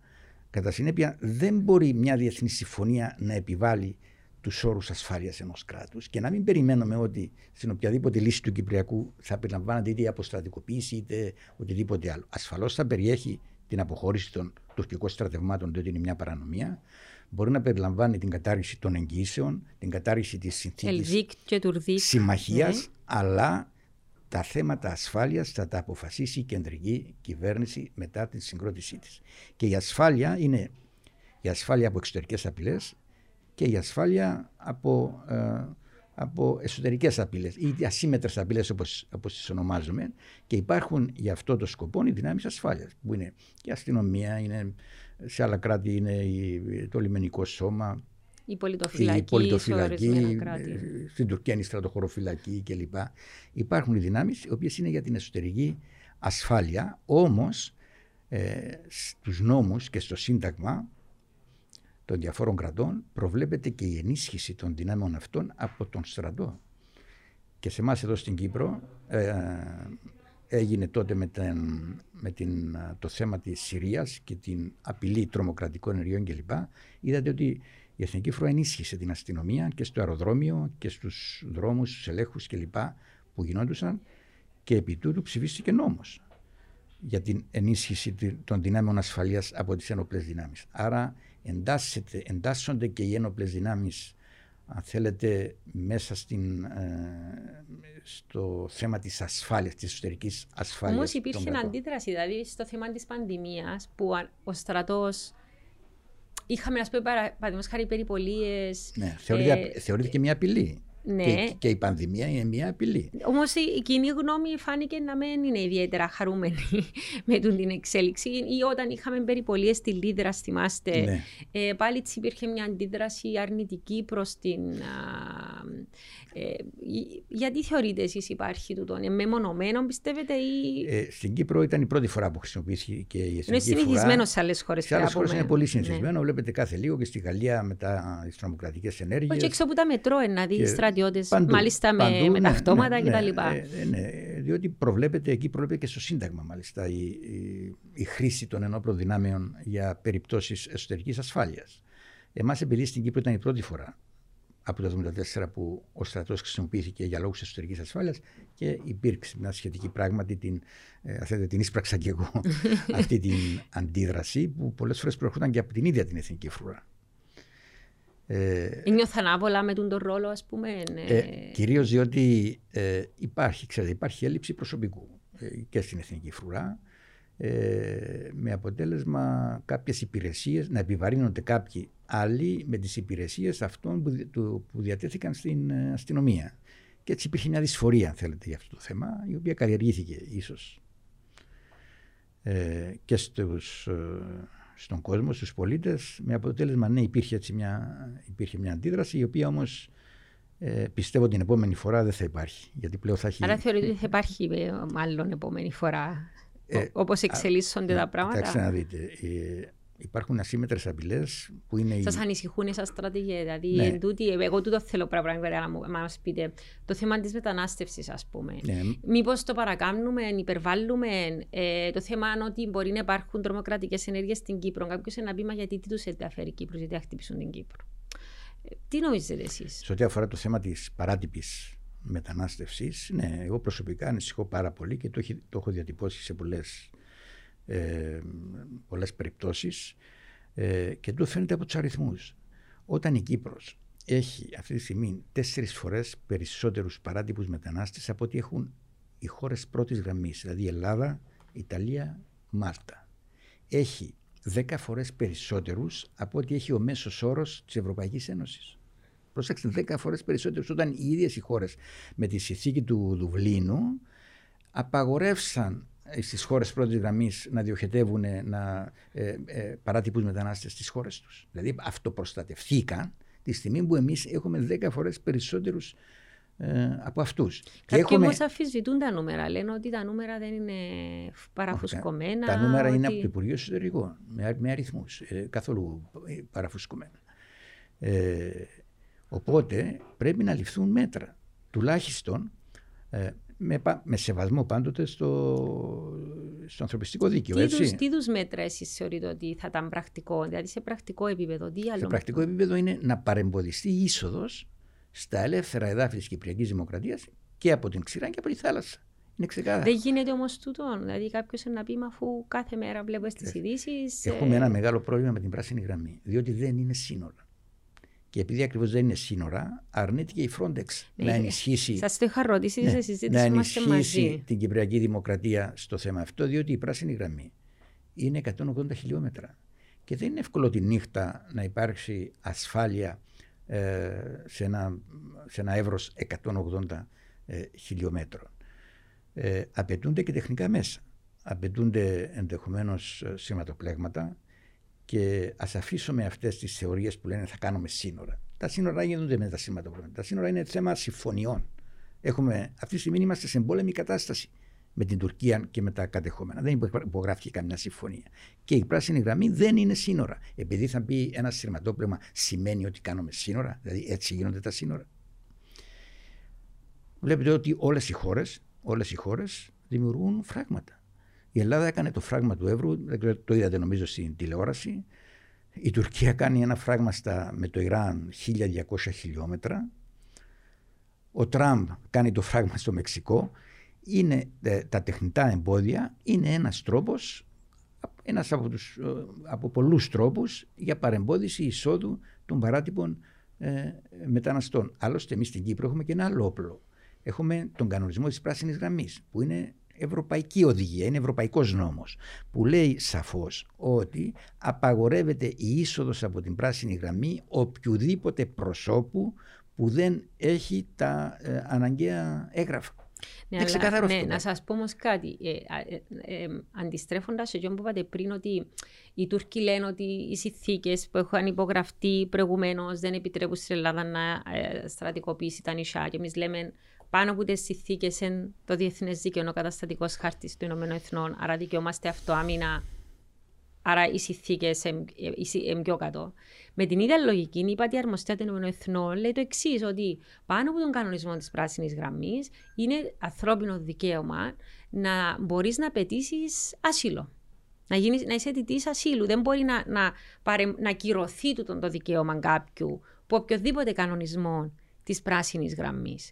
Ε, άρα υπάρχει και μια ανθρωπιστική πτυχή του, του, του θέματος, που την άλλη όμως εγώ θέλω να σας, πω το, να σας ρωτήσω το εξής. Εμπήκαν κάποιοι, δεν μπορούν να φύγουν, ε, ε, να μείνουν μαζί μας. Ναι. Ε, πώς μπορούμε, ε, ε, ε, μας ανησυχεί το ότι πρέπει να ενσωματωθούμε μέσα στην κοινωνία, γιατί βλέπουμε ας πω ότι στα γκέτο του Παρισιού, στα, στα γκέτο της Βρυξέλλες, ε, είδαμε την τρομοκρατική επίθεση στο Μάντσεστερ, είναι το ίδιο στυλ, είναι μετανάστες επειδή δεν έχουν ενσωματωθεί μέσα στην κοινωνία, ε, ε, άνθρωποι που δεν έχουν ιδιαίτερες φιλίες, κάπως απομονωμένοι, κάποιοι μικροκλοπές, ναρκωτικά, ε, παρατυπίες κτλ. Και τους κάνουν κατήχηση και κάνουν τα τρομοκρατικά χτυπήματα. Άρα, επειδή ήσασταν, ήσασταν και διοικητής της ΚΥΠ ε, και οι υπηρεσίες ασφάλειας είναι η αιχμή του δώρατος για να προλαβαίνουν τούτου του είδους τα, τα, τα φαινόμενα να συμβαίνουν, στρατηγέ. Έχουμε κάποιους ανθρώπους πες στην Κύπρο. Πώς μπορούμε να διαχειριστούμε την κατάσταση? Δηλαδή, αφού είναι που είναι κάποιοι που έχουν πλέον νόμιμα είναι στην Κύπρο. Υπάρχουν και πολλοί που είναι παράτυπα, που και θα συνεχίσουν να είναι γιατί θα μπορούμε να τους βρούμε κτλ. Τι κάνουμε, πώς το αντιμετωπίζουν το πράγμα? Δηλαδή, που την άποψη των υπηρεσιών ασφάλειας, ε, λέω. Ναι. Διότι πάντα ακούμε, ο, ο δράστης ήταν γνωστός στις αρχές, σχεδόν σε όλα τα τρομοκρατικά χτυπήματα. Ναι, σε ό,τι αφορά τους αιτητές ασύλου, ναι, υπάρχει διαδικασία, προβλέπεται και από την Ευρωπαϊκή Ένωση, η οποία τηρείται, ε, τηρείται επακριβώς στην Κυπριακή Δημοκρατία. Ε, υπάρχει επιτροπή η οποία κρίνει αν πρέπει να δοθεί ή όχι πολιτικό άσυλο. Για όσους ε, είναι αρνητική απάντηση, έχουν το δικαίωμα να προσφύγουν ε, στα δικαστήρια, μέχρι και το ανώτατο ακόμα. Και στη συνέχεια, εάν είναι αρνητικοί, πρέπει να ε, επιστρέψουν στις πατρίδες τους. Αλλά και εδώ υπάρχει πρόβλημα, διότι ε, πολλές χώρες δεν τους δέχονται πίσω. Μα έχουν δεν πρόβλημα. Έχουν ούτε συμφωνίες μαζί τους. Με τη Συρία δεν έχουμε διπλωματικές σχέσεις, δεν υπάρχουν συμφωνίες να... και ναι. δεν τους δέχονται πίσω. Είναι πολλά τα προβλήματα, ναι. θα θέλαμε πολύ χρόνο να τα αναλύσουμε. Εσάς όμως ε, εσάς... υπάρχει, ε... λέτε, η διαδικασία. Ε, θεωρείτε ότι δίκαιες οι, οι, οι κατηγορίες εναντίον της Κυπριακής Δημοκρατίας? Όχι, όχι, ότι... όχι. Κάθε άλλο. Κάθε άλλο οι διαδικασίες υπάρχουν σύμφωνα με, τις, με τους κανονισμούς της Ευρωπαϊκής Ένωσης και με σεβασμό πάντοτε στο ανθρωπιστικό δίκαιο. Αλλά δεν μπορεί μια χώρα να δέχεται ανεξέλεκτα παράτυπους μετανάστες. Σε λίγα χρόνια θα είναι η πλειοψηφία και όπως είπατε και εσείς προηγουμένως, αυτοί μένουν. Αυτοί δηλαδή, ένας μεγάλος αριθμός θα μείνει πλέον μόνιμα στην Κύπρο. Ήδη μένουν, έτσι που είναι πάρα πολλά χρόνια στην Κύπρο. Και αυτό είναι το μεγάλο πρόβλημα, ότι πρέπει να ενσωματωθούν στην κυπριακή κοινωνία. Αλλά τα προβλήματα είναι πολλά, διότι ιδιαίτερα με τους μουσουλμάνους, εδώ στην Ευρώπη, στη Γερμανία, στο Βέλγιο, που είναι τρεις γενιές τώρα, τέσσερις ναι, γενιές, εκεί, τρεις γενιές μπορεί... και ακόμα ναι. δεν έχουν ενσωματωθεί και το έχουν παραδεχθεί οι αρχές και στη Γαλλία και στη Γερμανία, ότι υπάρχουν τα γκέτο που εκεί ε, διαπαιδαγωγούνται σύμφωνα με τα δικά τους ε, δεδομένα, τον δικό τους πολιτισμό, την δική τους θρησκεία κλπ. κλπ. Και δεν, ένας μεγάλος αριθμός δεν ενσωματώνονται στην, στις τοπικές ε, κοινωνίες και δημιουργούν όλα αυτά τα προβλήματα. Σε ό,τι αφορά τώρα την ε, τρομοκρατία που είπατε στην Κύπρο θα έρθουν να... Ναι. Η Κύπρος, ξέρετε, η δεκαετία του ογδόντα και του ενενήντα ήταν το κέντρο επίλυσης διαφορών μεταξύ των τρομοκρατικών οργανώσεων της περιοχής, των Αράβων, των γειτονικών χωρών. Και είχαμε, αν δεν κάνουμε, τριάντα τόσες τρομοκρατικές ενέργειες στην Κύπρο, που δεν εστρέφονται βέβαια εναντίον της Κυπριακής Δημοκρατίας, αλλά ήταν τρομοκρατικές πράξεις σε μια. Αλλά εκείνο που έγινε ενάντια στην, Ισραήλ, στην Ισραηλινή πρεσβεία, αν είχε θύματα. Ναι, είχαν, υπήρχαν θύματα και, και λίγα. Για... Α, ήταν ένα μακεγιόν ουσιαστικά ναι. πάνω στο. Στην τότε, ήταν στη η γέφυρα, γέφυρα του Bridge House, στη... ονομάζονταν ναι. τότε. Για μένα το... ναι. με... ναι. στην... έναν κεντρικό κόμβο της Λευκοσίας. Ναι. Ε, και μπορώ να σας πω ότι ε,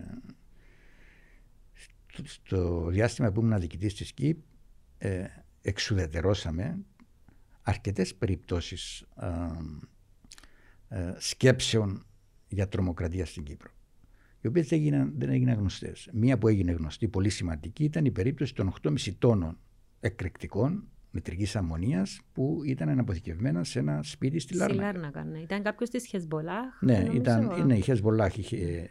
Όπως, όπως ε, και η Χεσμπολάχ είχε αποθηκεύσει και την νητρική αμμονία στο λιμάνι, λιμάνι που έγινε η μεγάλη έκρηξη. Ναι. Φανταστείτε, θα γινόταν αυτή η έκρηξη κατά λάθος εδώ στη, στη Λάρνακα. Και αυτή η ποσότητα προοριζόταν, ε, η μεγαλύτερη ποσότητα προοριζόταν για την Ευρώπη, αλλά και μια ποσότητα για να πληγούν στόχοι δυτικών συμφερόντων στην Κύπρο. Όμως με τη συνεργασία των δική μας με μυστικές υπηρεσίες άλλων χωρών και γειτονικών χωρών, ιδίως γειτονικών χωρών, εξουδετερώθηκε αυτή η προσπάθεια. Πριν, από, πριν πάω εγώ εκεί, είχε εξουδετερωθεί και ένα άλλο, ε, μια άλλη τρομοκρατική, σχεδια, σχεδιαζόμενη τρομοκρατική ενέργεια με έναν επίσης Λιβάνιο, ο οποίος ε, η αποστολή του ήταν να έρθει στην Κύπρο και να χτυπήσει ε, Ισραηλινούς τουρίστες. Και συνελήφθηκε και καταδικάστηκε και αυτός, νομίζω, σε πενταετή φυλάκιση. Όπως και ο Λιβάνιος που συνελήφθηκε σε εκείνη την περίπτωση, καταδικάστηκε, αν δεν καλά, σε τέσσερα χρόνια ε, φυλακή. Και είχαμε και άλλες πολύ σοβαρές περιπτώσεις, που σημαίνει ότι ε, εάν οι υπηρεσίες ασφάλειας, οι υπηρεσίες πληροφοριών δεν διατηρήσουν αυτή την προσπάθεια να αποτρέψουν τρομοκρατικές ενέργειες, θα έχουμε στην Κύπρο. Πιστεύω όμως ότι με τα μέσα που έχουν οι υπηρεσίες ασφάλειας και πληροφοριών και το εκπαιδευμένο προσωπικό, ε, ότι, ε, και με τη δουλειά, την σωστή δουλειά που κάνουν, ότι δεν θα έχουμε. Να σας πω όμως, να σας πω, θέσω ένα άλλο ζήτημα. Ε, τώρα στο Αφγανιστάν έγινε ένας ε, λόγος μεταξύ των αναλυτών, κατά κύριο λόγο, ή των, του μέσου πολίτη, αλλά εμείς που ασχολούμαστε με τα ζητήματα, το πρώτο πράγμα που είπαμε είναι ότι ήταν ένα φιάσκο των μυστικών υπηρεσιών των Αμερικάνικων, ότι δεν αντιληφθήκαν τι γίνεται στο Αφγανιστάν, διότι τουλάχιστον οι εκθέσεις που εδίναν ε, στο, στην ηγεσία, ε, θεωρούσαν ότι οι Ταλιμπάν θα, ε, θα καταφέρουν σε δεκαοκτώ μήνες. είκοσι τέσσερις Απριλίου υπήρχε ενημέρωση του Μπάιντεν από τις υπηρεσίες ότι θα πάρει δεκαοκτώ μήνες τους Ταλιμπάν ε, να καταφέρουν να, να ανακτήσουν τα ενία ε, στο Αφγανιστάν. Άρα αμέσως λέει τι στο καλό κάνουν οι υπηρεσίες, πώς και δεν τον πήρα χαμπάρι.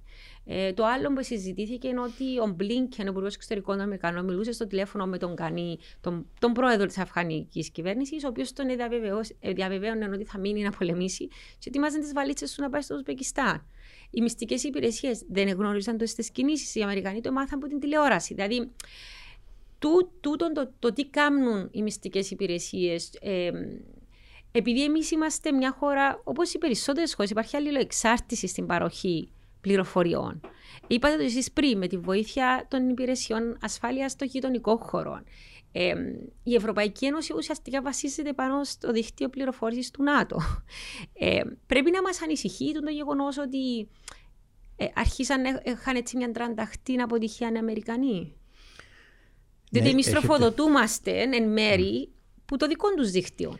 Έχετε δίκιο ότι ε, μεγάλη ευθύνη, η μεγαλύτερη ευθύνη για αυτό το φιάσκο που πέσει στις ΗΠΑ την έχουν οι μυστικές υπηρεσίες. Αυτό είναι γεγονός και είναι η δεύτερη φορά. Η πρώτη φορά ήταν με τους δίδυμους πύργους. Ναι, οπωσδήποτε, ναι. δέκα Σεπτεμβρίου του δύο χιλιάδες ένα, τότε που ε, οι, αυτοί οι τρομοκράτες ε, εκπαιδευτήκαν σε σχολές αεροπορίας, έγιναν πιλότοι, προμηθευτήκαν τα μέσα που έπρεπε να χρησιμοποιήσουν και οι μυστικές υπηρεσίες δεν είχαν πάρει είδηση.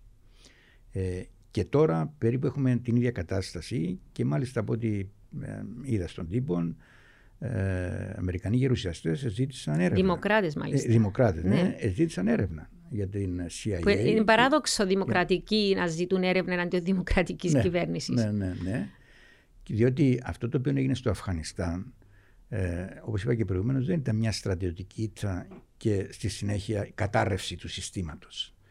Ε, πιστεύω ότι μετά τη συμφωνία που έγινε στο Κατάρ το δύο χιλιάδες είκοσι μεταξύ των Αμερικανών και των Ταλιμπάν, ε, στην απουσία της νόμιμης κυβέρνησης του Αφγανιστάν, ε, φαίνεται ότι η στρατιωτική ηγεσία του Αφγανιστάν, και μιλούμε ότι ε, υπήρχε ένας πάρα πολύ καλά εκπαιδευμένος αφγανικός στρατός, ο οποίος επί είκοσι χρόνια εξοπλιζόταν και εκπαιδευόταν από τους Αμερικανούς. Ε, να σκεφτείτε ότι είχαν μέχρι διακόσια αεροσκάφη. Ο αφγανικός στρατός είχε διακόσια αεροσκάφη. Άρματα μάχης, τεθωρακισμένα, ε, ελαφρύ οπλισμό, ε, οχήματα, χιλιάδες κλπ. Ήταν αδύνατος αυτό, αδύνατον αυτός ο στρατός να καταρρεύσει σε μια μέρα χωρίς μάχη. Άρα πώς κατάρρευσε? Επαναλαμβάνω ότι ε, φαίνεται ότι μετά την ε, συμφωνία αυτή, που είδαν ότι οι Αμερικανοί θα αποχωρούσαν, ενώ αφήκαν ξεκρέμαστο το ουσιαστικά το κράτος, τον, το, το, την, την κυβέρνηση και τον στρατό των Αφγανών, ε, η ηγεσία του στρατού, του αφγανικού στρατού, κατά την άποψη μου πάντοτε, ήρθε σε συνεννόηση με τους Ταλιμπάν να γίνει παράδοση. Διότι αυτό που έγινε ήταν παράδοση του αφγανικού στρατού προς τους Ταλιμπάν και του προσωπικού και των μέσων, ε, με συμφωνία βέβαια να μην επακολουθήσει σφαγή, να μην επακολουθήσουν αντίπεινα, διότι πολεμούσαν μέχρι πριν ε, λίγες μέρες, πολεμούσαν μεταξύ τους. Ναι. Και μάλιστα γίνουν και σκληρές μάχες σε ορισμένες περιοχές, όχι η αστεία ναι, ήταν... Και αυτό έπρεπε να το γνωρίζουν οι μυστικές υπηρεσίες. Έπρεπε να είχαν πληροφόρηση ότι γίνεται αυτή γίνεται ένα η συναλλαγή ένα μεταξύ της ηγεσίας του στρατού, του αφγανικού στρατού και των Ταλιμπάν. Και επειδή οι Ταλιμπάν ήταν εναντάρτες, φαντάζομαι ότι δεν έγινε μόνο σε μια περιοχή από την ηγεσία. Έγιναν σε όλες τις επαρχίες, σε όλη, σε όλη την περιοχή του Αφγανιστάν. Άρα υπήρχε διαρροή, αν θέλετε, διαρροή της απόφασης αυτής να υπάρξει παράδοση και έπρεπε οι μυστικές υπηρεσίες να είχαν γνώση. Αλλήμωνο, ξέρετε, οι Αμερικανοί έχουν τεράστια μέσα συλλογής πληροφοριών που ε, ο κοινός άνθρωπος δεν μπορεί να τα φανταστεί. Πραγματικά. Ο, ο κοινός άνθρωπος δυστυχώς νομίζω ότι χρειάζονται τον κορονοϊό για να μας παρακολουθήσουν. Εκείνο που έλεγα πολλές φορές, άμα θέλει κάποιος να ακούσει τι λες, ακόμα και κάποια που κάθεσαι, μπορεί να κάνει. Εδώ που μιλούμε τώρα, εδώ που μιλούμε τώρα, υπάρχουν μέσα που αν κάποιος τα έχει ακόμα και σε δύο χιλιόμετρα μακριά, μπορεί να μας ακούσει. Με κλειστά τηλέφωνα, με όλα. Μας ακούει. Εντάξει, ο μέσος πολίτης νομίζει ότι. Υπάρχουν πάρα πολλά μέσα, τεχνικά μέσα, που αγγίζουν την τεχνητή νοημοσύνη πλέον. Αλλά όμως υπάρχει το πρόβλημα του big data, δηλαδή έχεις παραπάνω πληροφόρηση από όσοι μπορείς να επεξεργαστείς. Δηλαδή μες, με τόση ναι, πολλή πληροφόρηση ναι. πρέπει να είσαι πάρα πολλά στοχευμένος ποιον πουλούς ακούς, ναι, παρακολουθείς. Με, με, τα μέσα, όμως, με τα μέσα που ε, υπάρχουν σήμερα ε, ξεχωρίζουν οι πληροφορίες, βάζουν κωδικές λέξεις κλπ. Και, και όταν λεχθεί αυτή η λέξη παίρνει όλη την συνομιλία ναι. και την ε, βάζει στην άκρη. Θα θέλαμε πολύ χρόνο να σας αναλύσω. Ναι, χτες επιάβαζα μια τεχνολογία και των Ισραηλινών που είναι απίστευτο. Ε, ας μην τη συζητώ, θα σας την πω μετά. Αλλά είναι απίστευτο. Δηλαδή, ο ανθρώπινος νους δεν μπορεί εύκολα να συλλάβει ότι, κά, ότι εφαρμόζεται με τέτοιον τρόπο η τεχνολογία. Ναι, για έχει να... μπει η τεχνητή νοημοσύνη πλέον. Έχει μπει ναι. η τεχνητή νοημοσύνη, τις ένοπλες δυνάμεις, τα οπλικά συστήματα κλπ.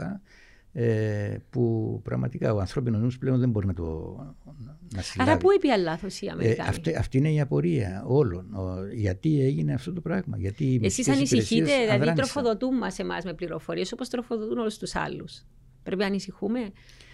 Ε, δεν νομίζω ότι αν θέτε, αγγίζει τα δικά μας ζητήματα ε, που εμάς το κύριο ζήτημα είναι η τρομοκρατία. Ε, ξέρετε, υπάρχει ανταλλαγή, ε, ανταλλαγή πληροφοριών ε, με πολλές υπηρεσίες, όχι μόνο με την Αμερικανική υπηρεσία, σε ό,τι αφορά ε, την τρομοκρατία με πολλές λεπτομέρειες, με πρόσωπα. Ε, υπάρχουν στην, ε, αν θέλετε, στις, ε, ε, στο φάκελο ε, τρομοκρατία που, που έχουν οι μυστικές υπηρεσίες κατάλογος με όλους τους τρομοκράτες του κόσμου, χιλιάδες. Εάν ένας ταξιδέψει, ένας τρομοκράτης ταξιδέψει από μια χώρα να πάει σε άλλον, αμέσως σημαίνει κόκκινο. Αυτός, αυτός ο τρομοκράτης ταξιδεύει από τη Νότια Αμερική και πάει στην τάδε χώρα. Και το ξέρουν οι υπηρεσίες που έχουν. Ε, δηλαδή υπάρχουν ε, αυτοματοποιημένα συστήματα τέτοια που ε, ε, πραγματικά υπάρχει μια πάρα πολύ καλή πληροφόρηση. Ε, δεν νομίζω όμως ότι εντάξει, αυτό ήταν ένα διαφορετικό έτσι, ξεχωριστό ζήτημα, το, το ζήτημα των του Αφγανιστάν. Ε, πιστεύω ότι δεν θα μας επηρεάσει, όχι μας, σε ό,τι αφορά την πληροφόρηση που έχουμε για τα θέματα τρομοκρατίας. Ε, πριν να κλείσουμε, θέλω σας, α, να σας θέσω ένα τελευταίο ερώτημα. Αναφέρατε ε, αρκετές φορές το χίλια εννιακόσια εβδομήντα τέσσερα. Ε, έχω κάνει συζήτηση για το τι συνέβηκε το χίλια εννιακόσια εβδομήντα στην Κύπρο και από άλλες κοπιές και με τη Μαρούλα Ιακοβίδου που ήταν δημοσιογράφος, η πρώτη γυναίκα δημοσιογράφος στην Κύπρο, εκάλυψε τα γεγονότα, έζησε τα γεγονότα, με τη Σκεύνη Κουκουμάση, με το θέμα των βιασμών. Και στις δύο περιπτώσεις, στρατηγία μου, ήταν το ερώτημα, υπήρχε ένα τραύμα, υπάρχει ένα τραύμα μες στην κυπριακή κοινωνία, το οποίο δεν το συζητήσαμε, δεν το επεξεργαστήκαμε. Ε, εσείς θεωρείτε ότι το τραύμα Ε, του τι συνέβηκε το χίλια εννιακόσια εβδομήντα τέσσερα, που ήταν μια οδυνηρή τσάτια σε, με ανθρώπινο κόστος. Ε, νομίζω ότι επηρεάζει μας στο πώς προχωρούμε παρακάτω. Δηλαδή, ε, κάποιοι πολεμήσαν το χίλια εννιακόσια εβδομήντα τέσσερα, πολεμήσαν σκληρά για να σταματήσει η γραμμή αντιπαράθεσης σε συγκεκριμένα ε, σημεία. Δεν το αφισβητεί κανένας αυτό το πράγμα. Ναι. Νομίζετε ότι ε, ως Κύπροι έχουμε ακόμα τούτη την αίσθηση ότι είμαστε προετοιμασμένοι να υπερασπιστούμε τον τόπο μας. Ε, νομίζω το δείξαμε και προηγουμένως σε αυτό το θέμα. Οι νέες ε, γενιές, διότι βασιζόμαστε ναι. στις νέες γενιές. Τι μαθαίνουν οι νέες γενιές, πώς νιώθουν. Ε, οι παλιές γενιές είναι τραυματισμένες από πολλά γεγονότα που, που, που, που ζήσαν. Ε, νομίζω ότι ε, καταβάλλεται μια προσπάθεια Ε, μέσα στο πνεύμα της συμφιλίωσης, η οποία θα βοηθήσει στη λύση του Κυπριακού, να αποσιωπηθούν κάποια γεγονότα, να ξεχαστούν δηλαδή κάποια γεγονότα του χίλια εννιακόσια εβδομήντα τέσσερα. Δεν ξέρω αν αυτό λειτουργεί θετικά ή αρνητικά. Ε, ο ιστορικός του μέλλοντος είναι εκείνος ο οποίος θα καταγράψει την πραγματική ιστορία του εβδομήντα τέσσερα. Και ξέρετε, όχι μόνο για το εβδομήντα τέσσερα, αλλά όσο ζουν οι πρωταγωνιστές μιας τραγωδίας, ενός πολέμου κλπ, ε, δεν μπορεί να αποδοθεί ε, η πραγματική, τα πραγμα, δεν μπορούν να αποδοθούν τα πραγματικά γεγονότα, η πραγματική ιστορία.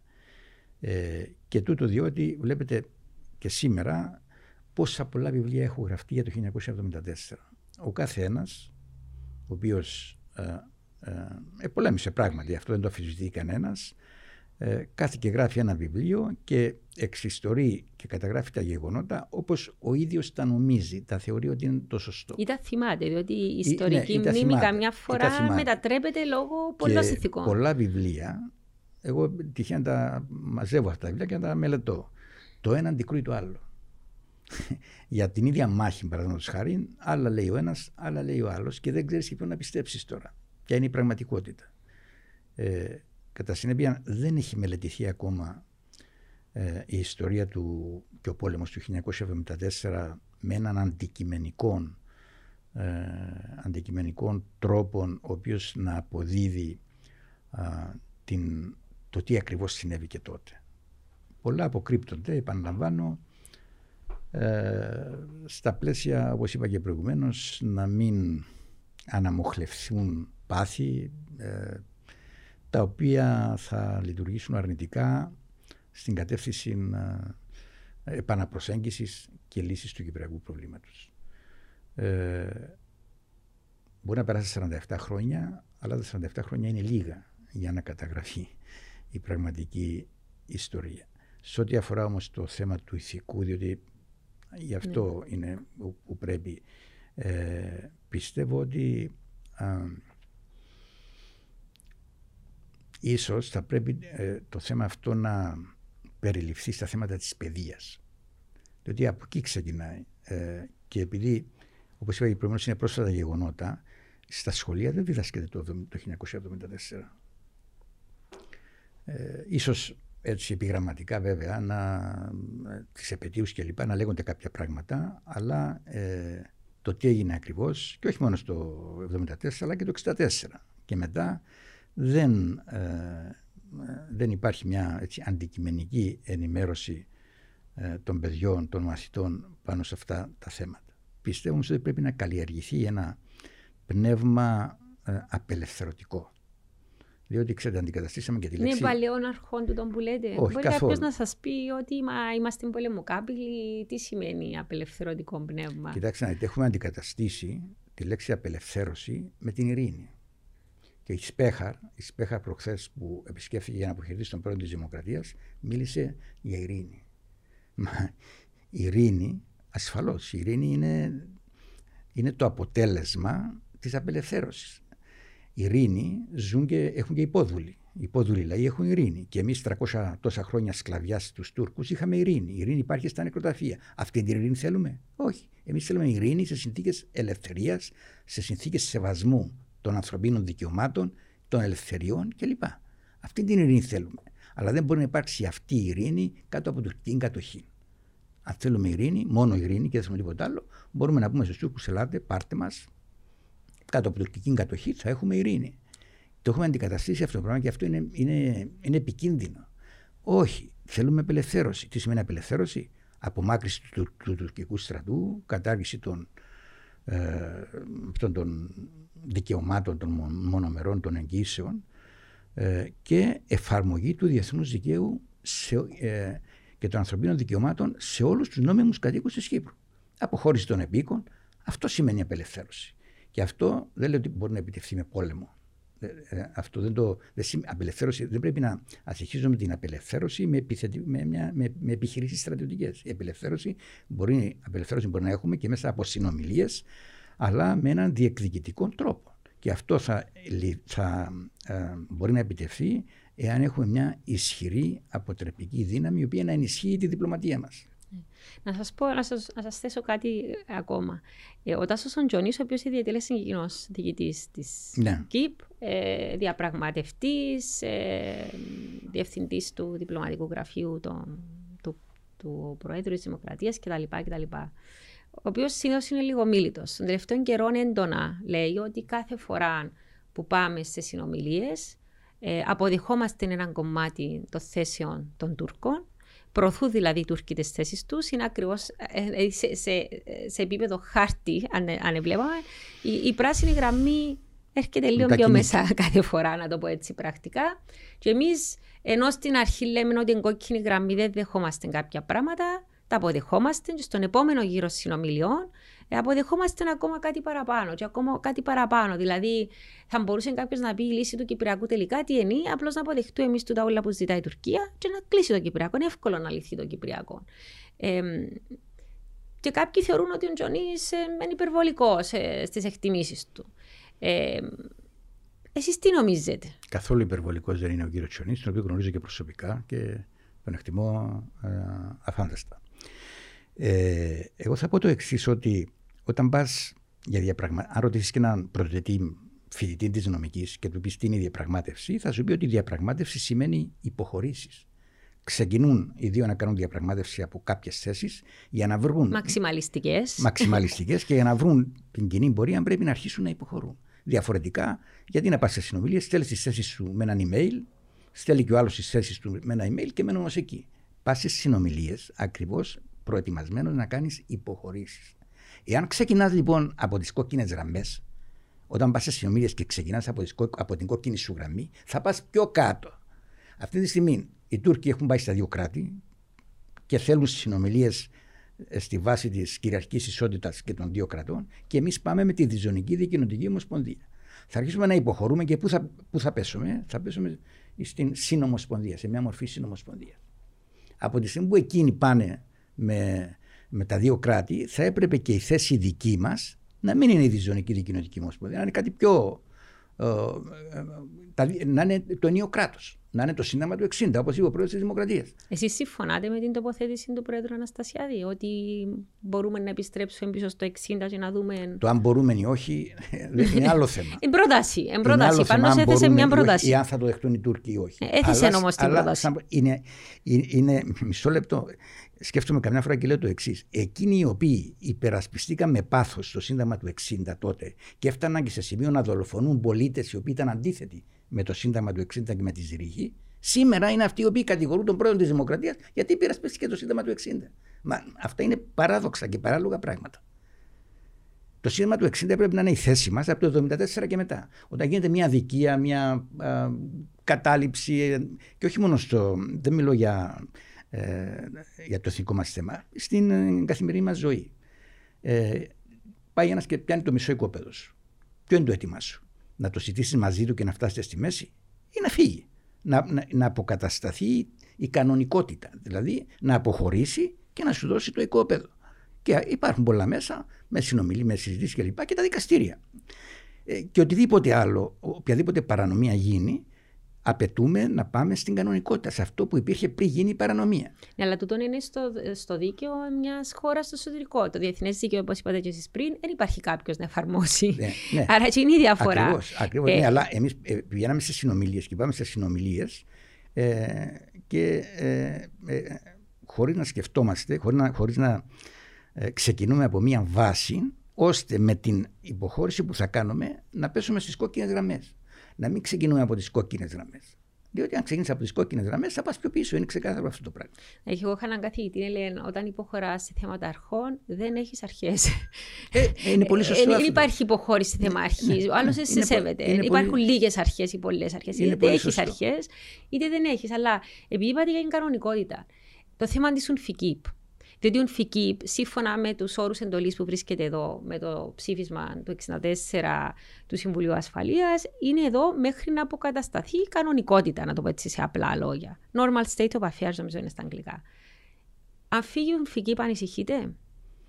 Ναι. Ε, στους όρους εντολής, όλο το ειρηνευτικό δυνάμεων κάτω από το κεφάλαιο έξι, καθορίζεται ότι αποστέλλονται ε, οι δυνάμεις του κεφαλαίου έξι, οι ειρηνευτικές δυνάμεις, όπως είναι ο ΚΥΠ, κάτω από ορισμένους όρους και προϋποθέσεις. Ένας από τους όρους είναι να βρίσκονται σε εξέλιξη συνομιλίες, και ο σκοπός των δυνάμεων αυτών είναι να βοηθήσουν στις συνομιλίες να προχωρήσουν ομαλά. Δηλαδή να μην υπάρχουν εντάσεις, να μην υπάρχουν συγκρούσεις και σε πολιτικό επίπεδο να γίνονται επαφές με την άλλη πλευρά κλπ. Αυτά που γίνονται και στην Κύπρο. Ε, εάν σταματήσουν όμως οι συνομιλίες σε κάποια φάση, η ελληνική δύναμη θα αποχωρήσει. Αυτό πρέπει να το θεωρούμε δεδομένο. Κλείνει το Κυπριακό στρατηγείο μετά. Επα... Σημαίνει και... ότι επανακα... έχουμε κανονικότητα πλέον. ε, ε, ακριβώς. Είναι αυτό που πρέπει να δούμε, διότι εάν αποχωρήσει η ειρηνευτική δύναμη, θα συμβεί το εξής. Ε, η ουδέτερη ζώνη, η οποία προσωρινά έχει αποδοθεί από την Κυπριακή Δημοκρατία στη ειρηνευτική δύναμη για να κάνει τη δουλειά της και η οποία αποτελεί το δύο κόμμα επτά τοις εκατό του κυπριακού εδάφους, παραλαμβάνω το δύο κόμμα επτά τοις εκατό με μεγάλη mm-hmm. έκταση, ε, ανήκει στα ελεύθερα εδάφη. Το χίλια εννιακόσια εβδομήντα τέσσερα οι Τούρκοι έμειναν στη γραμμή που είναι τώρα, δηλαδή στη βόρεια. Εκτός ε, που τα στροβίλια. Στη, στη βόρεια γραμμή τη, ναι, της ουδέτερης ζώνης. Ναι. Το υπόλοιπο έδαφος το έδωσε η Κυπριακή Δημοκρατία μετά, το εβδο, μετά τον Αύγουστο του χίλια εννιακόσια εβδομήντα τέσσερα στην ειρηνευτική δύναμη για να μπορέσει να κάνει τη δουλειά της. Και εκεί ασκεί μια, έναν προσωρινό έλεγχο. Όχι διοίκηση, έναν προσωρινό έλεγχο η ειρηνευτική δύναμη. Όταν αποχωρήσει, αυτό το έδαφος πρέπει να το ανακτήσει η Κυπριακή Δημοκρατία. Θα το ανακτήσουμε όμως, εσείς. Αν δεν το ανακτήσουμε, θα έχουμε πόλεμο. Δηλαδή, θα αποδεχθεί κάποια κυβέρνηση εν καιρό ειρήνης να χάσει το δύο κόμμα επτά τοις εκατό του εδάφους? Οι Τούρκοι σίγουρα δεν θα επιτρέψουν στην Κυπριακή Δημοκρατία, πιστεύω, να μετακινήσει τα φυλάκια της και να πάει εκεί που είναι οι Τούρκοι. Δηλαδή αυτό πρέπει να κάνει για να ανακτήσει το έδαφος αυτό. Οι Τούρκοι δεν δέχονται ότι το έδαφος αυτό ανήκει στην Κυπριακή Δημοκρατία. Δεν λένε ότι είναι και δικό τους βέβαια, αλλά δεν δέχονται ότι ανήκει στα ελεύθερα εδάφη και διεκδικούν αρκετά σημεία. Και το έχουν αποδείξει αυτό το πράγμα. Βλέπετε στη Δένια τι έγινε, mm. στα Στροβίλια κλπ. Άρα το πιο πιθανό είναι ότι, ότι εάν αποχωρήσει η ειρηνευτική δύναμη. Ε... Πέραν του πολιτικού υπάρχει και πρακτικό ζήτημα ασφάλειας, λέτε εσείς. Βέβαια, υπάρχει πρακτικό ζήτημα και κυριαρχίας ασφάλειας. Ναι. Βεβαίως πιστεύω ότι θα προηγηθούν συνομιλίες για αυτό το θέμα. Ε... Και εκεί θα είναι ένας άλλος κύκλος συνομιλιών που ε, πιστεύω θα έχουν την ίδια τύχη με τη συνομιλία για το κυπριακό πρόβλημα. Δεν θα καταλήξουμε πουθενά. Διότι ποιος, επαναλαμβάνω, ποια κυβέρνηση, ποιος πρόεδρος θα αποδεχθεί να παραχωρήσει έστω και σπιθαμή ελεύθερου εδάφους στο, στα κατεχόμενα, στο, ε, στην, στο ψευδοκράτος, εν καιρό ειρήνης, χωρίς ε, μάχη, χωρίς πόλεμο. Οπότε εκεί θα υπάρξουν, πιστεύω, εντάσεις και ενδεχομένως και συγκρούσεις. Γι' αυτό πρέπει να δούμε πώς θα διατηρηθεί η ειρηνευτική δύναμη. Είναι, είναι μεγάλη υπόθεση για τη διατήρηση της ειρήνης η ύπαρξη της ειρηνευτικής δύναμης στην Κύπρο. Η οποία έχει απολέσει εκατόν ογδόντα έξι ανθρώπους στην Κύπρο. Έχει εκατόν ογδόντα έξι νεκρούς η ειρηνευτική δύναμη στην Κύπρο. Και ε, για αυτό το θέμα έχω κάνει και εισηγήσεις στο παρελθόν να γίνει και ένα μνημείο για τους χαμένους, δεν λέω πεσόντες, διότι κάποιοι βέβαια είναι πεσόντες το χίλια εννιακόσια εβδομήντα τέσσερα, ναι, αλλά οι υπόλοιποι έχασαν τη ζωή τους από διάφορες άλλες αιτίες. Αλλά δεν έχει σημασία. Είναι παιδιά που ήρθαν από διάφορες χώρες για οικονομικούς λόγους εδώ στην Κύπρο και άφησαν εδώ την, την ζωή τους. Ε, θα πρέπει να υπάρξει μια αναγνώριση από την Κυπριακή Δημοκρατία και θα πρέπει να τιμηθούν κάποτε αυτοί οι, οι άνθρωποι. Σας ευχαριστώ. Η κουβέντα μας θα μπορούσε να πάει ακόμα διπλάσιο χρόνο, αλλά ο χρόνος πιέζει και πρέπει να κλείσουμε εδώ. Ελπίζω και στο μέλλον να έχουμε την ευκαιρία να συζητήσουμε κάποια θέματα υπό πιο ευνοϊκές συνθήκες από τις οποίες, να είναι πιο ευνοϊκές από τις συνθήκες που βιώνουμε σήμερα, όπου υπάρχει ανασφάλεια, αβεβαιότητα, ερωτήματα και επίσης τέλμα στις συνομιλίες τη στιγμή που... που μιλάμε. Σας ευχαριστώ πάρα πολύ, στρατηγέ Ανδρέα Πενταρά. Και εγώ ευχαριστώ πάρα πολύ για την πρόσκληση. Το θέμα της άμεσης είναι ανεξάντλητο. Μπορεί να συζητούμε μέρες και μήνες και χρόνια για το θέμα αυτό. Ε, πιστεύω ότι μέσα από το λίγο χρόνο που είχαμε να, ε, να δώσαμε κάποια στοιχεία ε, κατανόησης περισσότερο του ζητήματος της άμυνας και ασφάλειας της Κυπριακής Δημοκρατίας.